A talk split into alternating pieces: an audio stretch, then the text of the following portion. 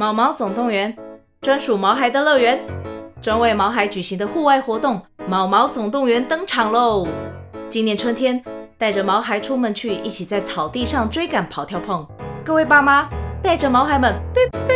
集合，集合！三月二十三号与二十四号，台北大佳河滨公园八号水门毛毛总动员，专属毛孩的乐园。活动详情请见资讯栏或至 Klook 售票网站。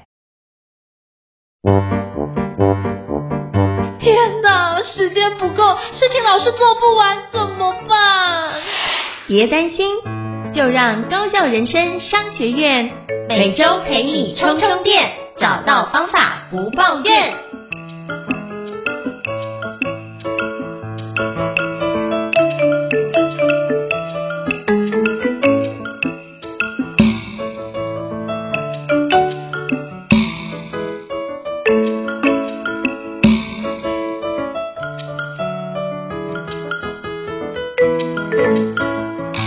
大家好，欢迎大家来到高效人生商学院 Podcast 职人访谈节目，我是赵英成。那我不知道各位有没有听过引导技术这四个字呢？在培训里面经常会做引导技术这件事，那只是说怎么样做的引导技术才是比较好。那一般人怎么样学习这件事情呢？那我觉得今天我们非常荣幸邀请到国际引导技术学会的理事长许育仁老师，莅临高效人商学院来跟我们分享一下他怎么看待引导这件事。那我们欢迎于仁老师，Hello，育仁老师你好。Hello，胤丞老师。各位听众朋友，大家好，我是于仁。非常感谢于老师的莅临哦，是不是可以邀请于老师简单做一下自我介绍，让大家可以多认识你一点呢。OK，好，我叫许于仁，言无许啊，于右任的于，忠孝仁爱的仁，但我的名字有另外一个含义，就是许诺给予别人忠恕之道，因为仁是儒家说的忠恕之道。那这个名字我其实从小一开始不是很喜欢，因为它挺中性的，常常会带给我在求学的历程当中一些尴尬，呃，有时候会遭受一些言语言语上面，比如说啊、呃、取个绰号啦，或者是并很多时候会因为中性的名字造成一些尴尬。但是我后来到职场。工作之后，我发现我的名字挺有呃意义的，所以我就开始发挥我名字带给我的一个呃天赋跟使命，然后就开始做所谓就是教学的工作，然后我也喜欢跟大家分享。呃，现在目前我担任国际医疗技术学会的理事长，同时也我也是一名呃企业讲师这样子。那过去我是一名大学的老师，大概在六年前、七年前左右呢，就是离开学校教书全职的教书工作，然后呃现在是一名企业讲师。嗯，好，非常感谢于元老师跟我们做简单自我介绍，让大家可以多认识你啊。是不是可以邀请就是于元老师跟我们介绍一下国际引导技术学会呢？我想说，哇，主要就是常看到于元老师在办非常多的一个课程或者是讲座。嗯、那我想说，也趁这个机会让大家可以多认识一下这个很棒的一个学会。嗯哼，好，其实引导在我们的组织里面，或者是职场里头，甚至于在教学现场，其实有很已经有很长一段时间，呃。有不同的对象跟呃对象或或者是教学者来使用，呃，这个一开始的发想或者是起心动念，是因为我们在过去的学习历程里头，我们都是透过他人的教导或者是直接的指导，但是其实过程当中，我们就会去必须接受他人给我的一些强压式的灌灌输或者是呃教学，但是引导他是能够去发现。呃，学习者或参与者他的一些其他的额外的动机，然后去探索更多的可能，所以他会有激发呃天赋或者是潜能，甚至于有一些呃能力的部分。那这个是引导为什么要推广引导的部分。嗯呃，它可以用在职场上，主管对于部属，或者是学校里头老师对于学生的部分。那国际引导集邮学会，其实我们当时成立的宗旨，是因为我们有发现引导用在自己我自己的教学上面是非常有效的，而且会跟呃我的学生。能够比较好的关系，包括课堂上的一些投入跟参与。因为我呃待的是大学嘛，那他之后会进入到职场，所以他职场的前一段呢，他必须有一个呃深度思考，就是他我要能够启发他人思考，而不是给他一个知识的东西。因为他到职场上，他不会去面对相同的问题，他必须能够反思，或者是这件事情他做完之后带给他的一些经验，那这个经验是好的或不好的，他都必须经过。深度的反思，那引导的部分就是老师可以透过这个过程当中，慢慢的去呃帮助我的学生注意整理一些思路。所以其实一开始我们呃是因为要有一些活动上的一些推广，就是我们想要办理每次每次的分享会，所以才会进而成立的国际脑技术学会，是因为这样。然后我们的宗旨其实就是希望人人会引导，然后引导人人会，就大家都会用引导的方式、思维啊或者手法或工具，在你的生活、职场跟呃教学上面。嗯哼，了解，哇，这这这很棒哦。我觉得学会成立应该有非常多伙伴都因为这样受益。那我也想请教于老师，那一般人啊，对于引导技术有没有什么样的一个迷思呢？就是，嗯，是觉得说学完引导技术，只要照那个照表操课就会过，还是说有没有什么样您在教学中常见到的一些，比如说错误的概念？是不是可以邀请跟我们就是介绍一下、嗯、解惑一下，甚至可以帮我们怎么样厘清，怎么样未来怎么避免类似的情况再发生呢？OK，其实有一些人资伙伴在问我说，老师是不是每一个人都适用于引导？呃，那其实对于、嗯、呃我而言，我的答案是不是的，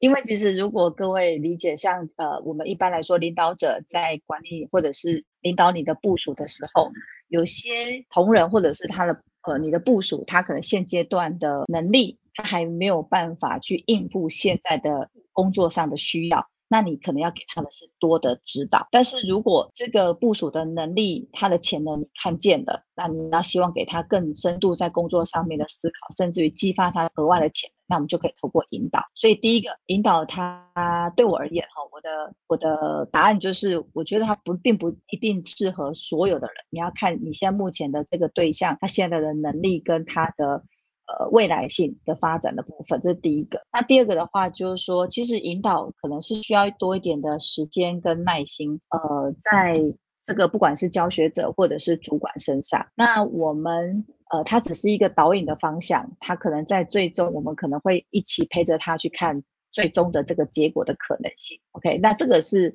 呃引导的一个历程。但其实我们在培训的现场里面，呃，人资或训练伙伴都希望我们在训练课程结束之前，可以让学员学到某些东西嘛。所以我们的课程上的教学培训的目的是非常的强加的。所以在引导工作坊里头，我们可能会透过流程设计，在每一个单元的串接，加上工具手法的操作，那一步一步的把单元做一个 bridge。让那个单元往那个终点的方向去前进，那这个是培训式的引导。但是如果是会议式的引导，它可能在呃，我们只会邀请对的人进来，然后在这些人的身上，它可以激发共同的呃共创某些智慧，所以集体智慧，然后大家可以透过对话会谈 dialogue 过程当中去发现还有其他的可能性，然后找到这个主题，甚至于决定接下来的下一步的策略方针、战术、战略等等的。那这个可能在最终的答案结果，它不会那么明确，它跟培训上的差异会是这样。那大部分的人就是说，我以我现在目前的工作，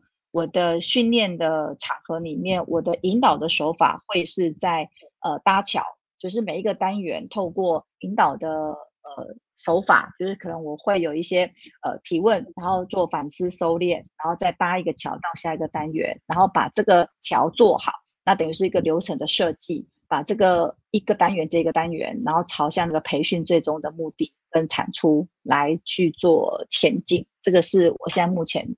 大部分在引导上面，就是在我的工作坊里头会呈现的。嗯，是，哦，非常感谢老师的分享。那我想请教老师，就是那像最近啊，也都到的。年终岁末了嘛，那很多间企业都开始想要做有关，比如说策略共识营或是相关的一个对焦明年的一个年度的一个会议。那想跟你请教一下，像那种引导技术啊，在这中间过程中怎么样协助，就是企业，不管是企业主或者是组织里面，怎么样让他的议题。或是让他们讨论可以更流畅、更顺利的往下推动呢？那引导到底扮演什么样的角色，以及该怎么去引导这件事会是比较好？是不是可以邀请你跟我们分享一下几个技巧？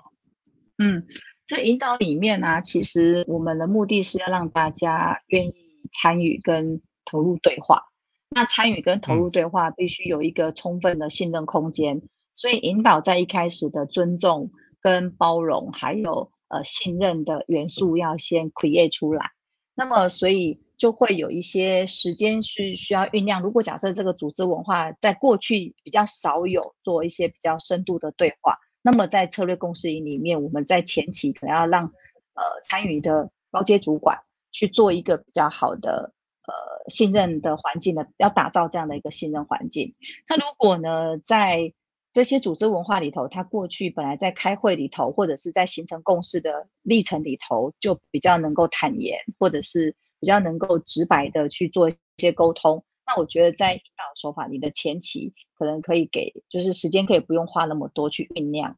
那么在手法上面的话，嗯，我们其实蛮常见的，不管在教学或会议里头。呃，很多引导师他们都会用一些呃，比如说团队共创法 KJ 的部分。第一个，先让大家脑力激荡，在 brainstorming 里头去呃发散，针对呃现况或者是某一个议题去做发散，然后透过收敛去做群集的动作，去最呃群集，然后聚焦到几个呃子议题或者是几个面向的问题，然后这个收敛完之后，再进行这些子议题的发散。好，看有没有什么可行的行动方案，然后再做聚焦。所以这个 KJ 法，它其实就是团队共创法，其实是经常使用的。那如果我们要让那个跨部门有更深度的一些对话，我们可能可以透过一些呃世界咖啡馆，而且现在很多世界咖啡馆的操作手法都有一些变形哦、呃。举例来说，有些是因为桌长不动，他桌长就从头到尾待在原地。可是，如果我的回合数很多，有可能啊，两个回合的桌长不动。可是第三回合，因为有新的伙伴也知道前一回合的内容了，所以哎，原本的桌长他就可以跟动。所以其实，在世界咖啡馆的一个操作，它有很多变形，包括我咖啡馆不一定要在桌上，我可能在墙上啊做换组的动作，然后它可以做身体的移动。然后做呃所谓的蜜蜂采蜜的这个过程，然后我把我的想法跟别组的人做跨组的交流，那这个是在策略共识会议里面能够让我们的参与的主管能够做一个比较好的深度会谈，然后集结大家、收集大家的声音，或者是交流彼此的想法，来共创呃我们接下来比较有好的具体的产出。那我觉得在引导的环境里面，还是要打造一个信任的空间，比较。呃，重要，而且它可能是相当重要的一件事情。这样那如果用手法来做，除了呃世界咖啡馆或 KJ 法，其实如果我们要盘点过去这一年，或者是过去五年，它其实还有很多的手法技术。举例来说，我们可能用历史之墙、奇迹之墙，甚至于现在有团队活化结构这样的，里面有一个叫做生态循环哦，它就是等于是把。呃，我们现在目前正在呃重生的呃萌芽的，或者是需要修剪枝芽的过程，就是一个呃 infinity，就是一个无限的循环，这个是生态循环的一个手法。另外还可以用一个叫做波浪分析做现况分析做拆解，然后之后接所谓的 SWOT 分析来去拆解那个战术跟策略的部分。嗯，所以其实手法很多，但我觉得在策略公司会议里面，应该来看看谈一谈，我们要引导来。或者引导的设计来达到什么的目的，才是先要先去对焦的。就是说，是不是一定用引导才能解决？其实有些时候还是要看组织的文化。有些时候就是人资伙伴他觉得这个东西很棒，因为呢，我们公司从来没有可以这么开诚布公说过话，或者是聊过这些事，所以他们就很想要创造这样的氛围跟空间。可是其实你要打造这种。呃，彼此可以无私的对话交流的环境是需要仰赖一些时间跟一些仪式感的包装。对，嗯。所以就是这几种方法，大家都可以好好的使用看看，或许就又可以帮助各位在企业里面的会议或者是相关的议题，可以得到比较有效的一个推进哦。我觉得都是一个非常棒的开始。嗯、那我也想请教于老师，就是刚刚您跟我们分享这么多有关就是引导的宝贵经验，那是不是可以邀请跟我们分享一下？当初您是怎么样接触引导的呢？以及引导对你来说有什么样的帮助？哦、其实引导，呃，如果我们把它统称来说的话，呃，这个有别于教导，就是说，呃，我应该可以这么说哈。其实我一开始接触到引导反思的词是在我二十岁的那一年，就是。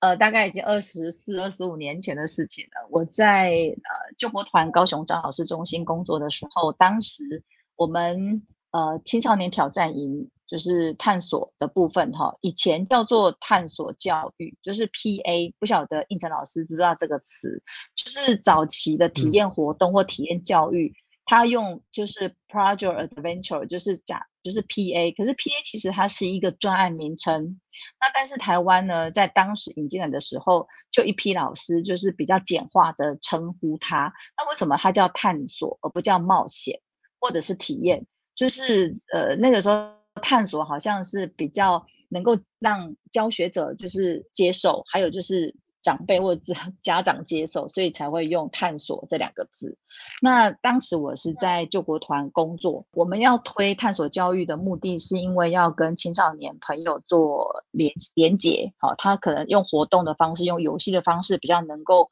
让他们接受。所以我大概在救国团的时候，就是接触了探索教育。所以探索教育是透过活动、团队活动，不管是个人的还是群体的啊探索活动，他在活动之后呢，会透过提问、反思。呃，学习，那这个提问的过程，它就是个引导的历程。所以我其实最早的时候是从活动引导那边开始接触的。那大概在我在加大工作的那几年开始，我接触了所谓的会议引导。那这个会议引导呢，其实是我的启蒙是在。IAF 就是国际引导者协会啊，国际引导者协会当时呃台湾的 chapter 就是所谓的 Jacky，就是呃张桂芬老师啊，他的一个推荐跟引荐，所以我们在当时我就在台南成立了就是 IAF 的台南分享会。OK，那从那时候开始我就接触了所谓的会议引导。那我当时接触到非会议引导的时候，我觉得。让我眼睛为之前，因为我在还没有接触 IAF 之前，都是跟活动引导有关。就是我们活动结束之后，会透过提问反思，但是其实不容易让学员呃能够完整的把东西给收下来。我发现呢，透过这个会议型引导呢，呃的讨论呢，可以让这一个活动更深、更深的去让学习者有一些得到一些呃发现或启发，所以我才会接触到所谓的会议引导。那么。大概呃七年前，就是协助所谓 IAF 的这样的一个呃台南分享会，但是我们在台南有办了两届的嘉年华，就是年会。那我们为了也是要让台南南部的，呃，因为我在高雄，所以我们想要让南部的。伙伴的接触引导，所以我们办了所谓的嘉年华。那嘉年华呢，当时就有很多伙伴呢，就是报名，但是他想要有收据，但是其实台湾并没有成立这个 I F 的那个呃协会，就是它只是一个美国的台湾的分会，就是有点 chapter 的概念，哈，就是一个俱乐部 club 或者是一个聚会的的名义，所以没有办法开发票或者收据等等的。所以才那个时候才萌生了成立这个学会的部分。那在在成立学会的时候，其实我有跟 Jackie 还有 Eric，当时呃带带着我学这件事情的 Eric，好，还有 Larry 啊，还有他老婆哈，我们有这个当时我还有一个伙伴叫 Cora，我们一起呢呃吃了早餐，就是想要谈谈，就是说在成立这个单位的时候。那他们给了我一些想法跟建议，就是说不要用 IAF 的这个国际引导者协会的这个名字，反而是用另外一个名字会好一点。那当时因为我人在高雄，所以我才会成立这样，在把这个国际脑机学会的一个相关的会址，就是放在高雄，然后也邀请我。身边的几个大学老师，还有 HR 的人资伙伴，呃，一起来筹措这个学会的成立，然后一并的处理这个每一个月的分享会。所以我在接触引导的这个历程里头，除了一开始的活动引导到会议引导，现在我做企业培训是属于比较属于培训式的引导，就是蛮以目标目的为导向的一个呃引导流程设计，大概是这个过程。所以其实我现在目前的呃。就是企业教学的部分啊，就是会贯穿这几个，比如说在活动里头的引导，然后会议共识营，或者是呃，我如果我们要产出一个个案或者是案例的部分，或者是我们要萃取，甚至于我们要复盘之前的一些呃工作上的内容哈，这是会议的引导。那现在有培训的主题跟目标，所以我是培训式的引导，所以大概是有这样的一个几个领域的的范围跟范畴这样子。嗯，我觉得透过这样的话就可以知道说，于老师对于培训跟引导这件事情，如果把它整合在一起，会有更多的一个理解。我也想跟就是于老师请教一下，像我们这个国际引导技术学会每年都有办一个年会哈，他今年的年会好好像也有一些不一样的一个主题，是不是可以邀请你跟我们介绍一下，就是今年的年会的主题，以及今年有哪些非常厉害，而且就是。非常令人期待的一些讲座主题呢，是不是可以邀请你跟我们介绍一下？好，我们今年年会的主题定在定在元引力，就是呃元宇宙的引导力，大概哦，所以它是组织引导的多重宇宙。那多重宇宙呢，在去年大概十月份的左左右呢，就还蛮夯的。那其实我们在定今年年会的时候，大概在三月份的时候就开始着手进行。那有两部很大大作的电影哈，就是上上演，所以就是多重宇宙。那我们就把这个引导元引力哈，引导呃组织引导多重宇宙定为我们今年年会的主题。那同时间为什么会有这个元引力呢？元宇宙的概念是因为这几年这个 ChatGPT 或者是 AI 呃这样的一个议题，甚至于呃 VR、AR、MR 的一个议题。他在培训里头，或者是呃企业人资用人的过程里头，在人才培育发展，呃 IDP 的过程里头，其实还蛮呃经常会被拿出来讨论的。所以我们就把这样的一个年会主题定在这样的一个议题上。那早上的时间呢，我们有一个 keynote，有两个 keynote，一个是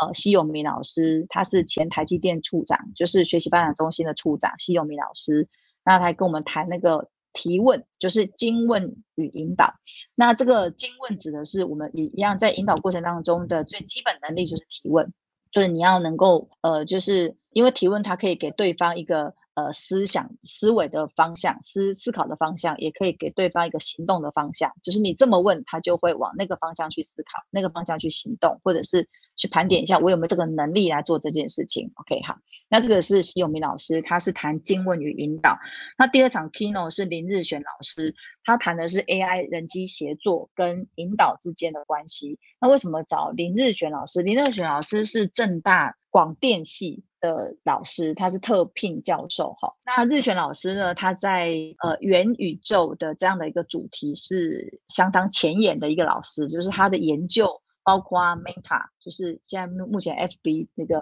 就是在在谈那个 Meta 的，他有去做参加那个研究奖，所以他其实包括他也是无大有奖，在我们的研究圈里面，其实他的研究非常的突出，而且非常的有呃成果。所以呢，就找他来帮我们做这样的演讲。那当时找林日璇老师呢，我其实蛮厚脸皮的，我很 很少主动加一下 FB。我是在有一天听那个《天下杂志》Podcast 的时候，快乐工作人的一集，然后主持人都访问到他，因为我从声音里面听到这个日璇老师听起来是一个很活泼、热情又愿意去无私跟大家分享的一个老师，那我就加了他 FB，然后我就私讯给他，然后他也没他也没特别说不要，他就答应了我，然后我们就这样子找他来了，这样，所 以早上是有两个 keynote，大概四十各四十分钟。各四十分钟。那下午的时候呢，因为我们希望带给大家是一个嘉年华的感觉，所以同时段会有三个工作坊，让参与的人选，就是你可以同一个时段有三选一。好，那下午有两个时段，所以你基本上可以上到两个参参加到两个工作坊。可是而且这两个工作坊是有得选的，就是你有三个可以选一个，三个选一个。所以我们下午呢找了。呃呃，素琴老师林素琴老师，他本身是教练，也是一名呃专业的就是气管呃气训老师哈，商业讲师。那谈的呢是用那种素材，就是艺术治疗、艺术表达的美彩，然后再透过美彩的制作，然后去呈现，包括你把你的故事，还有你的过去的经验里面，这个把它呃产出一个这个四则小书，然后透过四则小书去做引导的工作。这是素心老师的工作坊，另外一个是 Hank 林阳成，呃，Hank 大叔他谈的是呃社群读书引导术的晋级。现在很多组织企业都会组读书会，他希望主管能够读点书，可是读书就很硬啊。可是你可以透过引导的方式，让读这本书变得有趣，甚至于没有那么 loading 那么重。像应成老师一年读了呃。五十几本，好，不止五十几本，对不对？就是读书对你来说可能是简单的，可是对于很多主管他会觉得是一种负担。所以怎么样在企业里面组读书会，带让主管呢能够喜欢读书，然后从书中呃获得一些管理跟领导的能力。那这个是呃 Hank 呃大叔他的那个工作坊叫社群读书引导书，另外一个叫连线思考，他是简菲利老师跟林秋红总经理这两位他们开发了一堂。课程，就是连线思考。其实他谈的是组织，还有就是组织里面的对话下，他在呃底层逻辑的时候，大家对于这个对话的连线部分，所以这个这个工作坊需要深度跟有呃信任程度，才能够进到那个呃非常底层的呃探讨，就是说对话。从底层里面对话，去找到那个连线思考的部分。那另外一个就是我的工作坊哈，引导炼金术。因为以往我们在引导里头都会开启，呃，就是呃让大家能够呃 brainstorming，就是发散。但是在过程当中，我们透过一些流程设计啊、呃，把一些激荡或者是更有群集的目标性的一个收集嘛。但是要怎么样收敛出一个具体可行的方针，或者是呃学习成果？那收敛一直都没有。老师在特别的专注或者是提他，所以我大概在去年开始的自己的公开班，加上去年年会有发表，然后我觉得这个好像大家还蛮喜欢的，所以今年有在做一次的呃引导炼金术的工作坊。那另外的话就是呃张艺文老师他在谈的是呃接班梯队啊、现在目前组织里面因为要后继有人。啊，而且要呃前仆后继的，所以呢，他们他谈的是接班梯队怎么用引导的方式来去去呃串那个所谓的接班梯队。那另外一个工作方式，我们找了两个实务工作的人资训练的专员来谈，他在组织里面，在他的工作哈训练工作里头，怎么去把引导导入到他的教育训练，以及他怎么拿引导来做。所谓的 IDP 人才发展计划，好，就是有两个比较目前还在组织里面工作的人，但是这两个人名字，一个叫邱志贤，一个叫做任玉兰，但是他们两个公司好像不太能够讲，所以呢，就是一个是寿险业，一个是消费金融，呃，消费品、消费品相关的，好，消费品相关，所以大概一整一天的十一月十一号的年会是今年在台北奔雅国际会议中心来办理这样子，嗯。是哇，这听完就觉得这是一个非常非常就是黄金阵容的的课程哦，能够参加到，我就觉得是收获满满这样子。那我也想跟就是就是于老师请教，那学会有没有办相关的一个活动，是不是可以邀请跟我们介绍一下？哦，接下来年会其实我们学会每一个月都有固定的分享会，那在台北。还有就是高雄，呃，因为我自己是高雄人，那我自己有一个办公室，呃，有一间教室，那所以我们每一个月都会有一次的分享会。至于呃详细的日期跟主题，还有呃分享者呢，可能要上我们的为未来而引导学院，哦就为未来而引导学院的粉砖哈、可以搜寻一下，那上上面会有。呃，分享会的详细的资料，应该说今年我们在台北的呃反应有几场，反应成效蛮好的，所以我们明年度也一样有排了三到四场吧，都是在台北分享，然后呃我们其他的月份就会在高雄分享，所以感觉就是呃这样听起来好像我们北部对于呃引导的一个主题接受或者是运用上好像比较好一点点，就是也相较于南部，对。Yeah, 因为我其实自己本身的训练课大部分都是在北部比较多一点。对，了解。好，那到时候我就在跟袁老师这边请教，就是国际引导技术学会的相关的一个连接跟资讯，那就可以让各位听众可以上网去做查询，就是可以去追踪一下国际引导技术学会，相信里面有非常多的教学资源。跟相关的一个引导的技术的资源提供给各位听众做个参考哦。那再次感谢于仁老师的一个精彩交流跟分享。那如果各位听众觉得高效人生商学院不错的话，也欢迎在 Apple Podcast 平台上面给我们五星按赞哦。你的支持对我们来说是一个很大的鼓励跟肯定。那如果还想要听的主题，也欢迎 email 讯息让我们知道，我们会陆续安排像于老师这样的一个专家来跟各位听众做分享跟交流哦。再次感谢于老师，谢谢。那我们下次见，谢谢拜拜。谢谢。高校人生商学院掌握人生选择权。